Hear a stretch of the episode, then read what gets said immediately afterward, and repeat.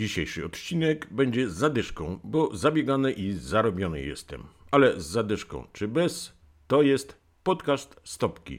Księdza Artura Stopki.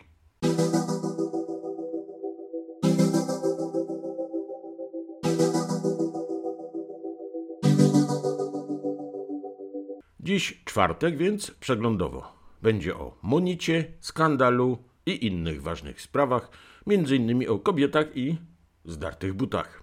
Na początek monit z Watykanu. Otóż Papieska Akademia Życia kolejny raz wezwała do przezwyciężenia zjawiska, które określiła jako szczepionkowy nacjonalizm.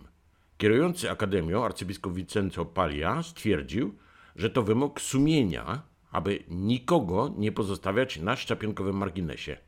Jego zdaniem, aby stawić czoło poważnym problemom, jakie pojawiają się w systemie produkcji i dystrybucji szczepionek, należy pilnie wypracować odpowiedni system współpracy.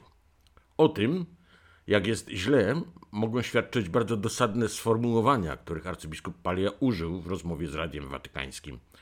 Powiedział m.in. tak: Nasz głos to krzyk alarmowy, ponieważ trwa prawdziwy wyścig o zdobycie jak największej liczby szczepionek. Niektórzy nazywają to wręcz szczepionkowym apartheidem. Jest całkiem jasne, że kraje bogate zapewniły sobie dawki, niektóre nawet ilość przekraczającą ich bieżące potrzeby, podczas gdy w krajach biedniejszych wszystko jest straszliwie spóźnione. Choć Polska nie należy do najuboższych krajów na świecie, to przecież i u nas doświadczamy skutków tego, o czym mówił szef Papieskiej Akademii Życia. Dochodzą na przykład do mnie sygnały, że w niektórych miejscach w naszym kraju zabrakło szczepionek, aby medycy otrzymali w zaplanowanym wcześniej terminie drugą dawkę szczepionki. Niestety, jeśli szczepionka na COVID-19 miałaby być sprawdzianem ogólnoludzkiej solidarności, no to egzaminu jeszcze nie zdaliśmy i pilnie trzeba podejść do poprawki. Chyba za rzadko w kościołach mówimy o tym, że nasza postawa wobec zagrożenia koronawirusem to naprawdę kwestia sumienia. Jakoś bez większego echa przeszła wiadomość o tym, że biskup Damian Bryl, dotychczasowy biskup pomocniczy archidiecezji poznańskiej, został mianowany przez papieża Franciszka ordynariuszem w Kaliszu. A to przecież bardzo ważna dla Kościoła w Polsce informacja. Dlaczego ważna?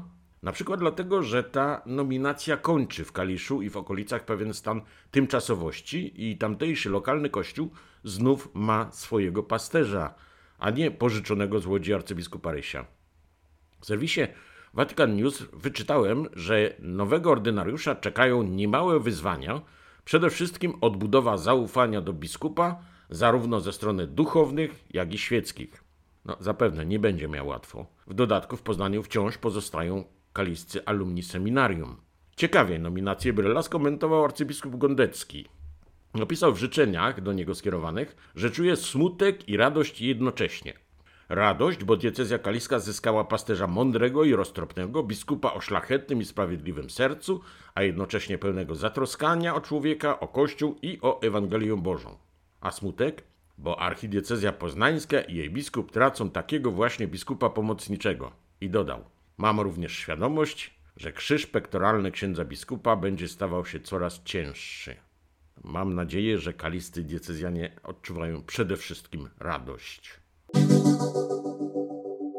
Co roku, 24 stycznia, we wspomnienie świętego Franciszka Salezego, papież ogłasza swoje orędzie na Światowy Dzień Środków Społecznego Przekazu, który, jak wiadomo, obchodzony jest w różnych krajach w rozmaitych terminach. W Polsce jest to trzecia niedziela września. Pora chyba niezbyt szczęśliwa, akurat dla tego rodzaju przedsięwzięcia. Może jest jakaś szansa na zmianę? Nie wiem. Muszę przyznać, że tegoroczne orędzie, ogłoszone w Wigilię wspomnienia świętego Franciszka, dotknęło mnie jako dziennikarza. Już sam tytuł trochę mnie nastroszył. Chodź i zobacz. To cytat z Ewangelii według świętego Jana. Komunikować, spotykając osoby tam, gdzie są i takie, jakie są. Ten tytuł sugeruje, że coś jest nie tak z medialną, dziennikarską komunikacją. No i faktycznie w tekście Franciszek napisał m.in.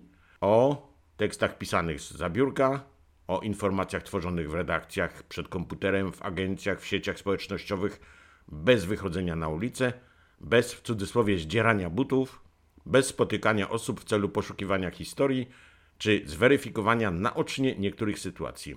Mam wrażenie, że to orędzie pojawiło się co najmniej o 10 lat za późno.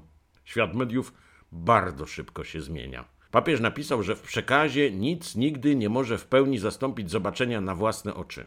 Od razu zacząłem się zastanawiać, jak też sztuczna inteligencja, która wkracza w przygotowywanie medialnych treści coraz śmielej, będzie oglądać świat na własne oczy, żeby go ludziom opowiedzieć. Wyczytałem, że ważnym tematem posiedzenia Rady do Spraw Apostolstwa Świeckich Konferencji Episkopatu Polski była kwestia roli kobiety w Kościele. Dyskusję na ten temat rozpoczął wykład pani, która pracuje w międzynarodowej organizacji Głosy Wiary, jest historykiem sztuki i absolwentką teologii. Ta pani mieszka w Bolonii. Jest również obserwatorką drogi synodalnej w kościele niemieckim. Dzieląc się swoim doświadczeniem bycia i pracy w kościele, które, jak przyznała, zawdzięcza formacji jezuickiej, powiedziała, że jej zdaniem temat roli kobiety w kościele będzie w najbliższych latach jednym z ważniejszych. Zwróciła uwagę na te przestrzenie, w których we wspólnocie kościoła można by kobiecie przyznać większe i ważniejsze miejsce bez zmiany obowiązującej doktryny. Byłaby to odpowiedź na apel papieża Franciszka, który napisał w Ewangelii Gaudium, że potrzeba jeszcze poszerzyć przestrzenie dla bardziej znaczącej obecności kobiet w kościele. W tej informacji, którą przeczytałem, najbardziej budująca wydała mi się następująca konstatacja. Temat roli kobiety w kościele, jako ciekawy i aktualny, będzie prawdopodobnie podejmowany na następnych posiedzeniach Rady do Spraw Apostolstwa Świeckich Konferencji Episkopatu Polski. Czy tylko ja czuję siłę tego prawdopodobnie? No a na koniec skandal. Otóż na jednym z facebookowych profili doniesiono z wieloma wykrzyknikami obrzydliwy skandal w jednej z łódzkich parafii. Ksiądz nie pozwolił zostać chrzestną naszej koleżance tylko dlatego, że dokonała dwa miesiące temu apostazji.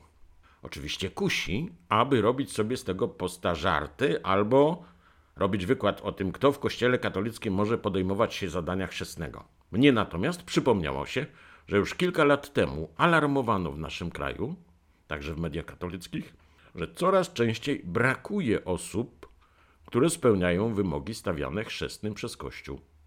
I to jest naprawdę skandal. Do usłyszenia w przeglądowym podcaście za tydzień. Mówił ksiądz Artur Stopka.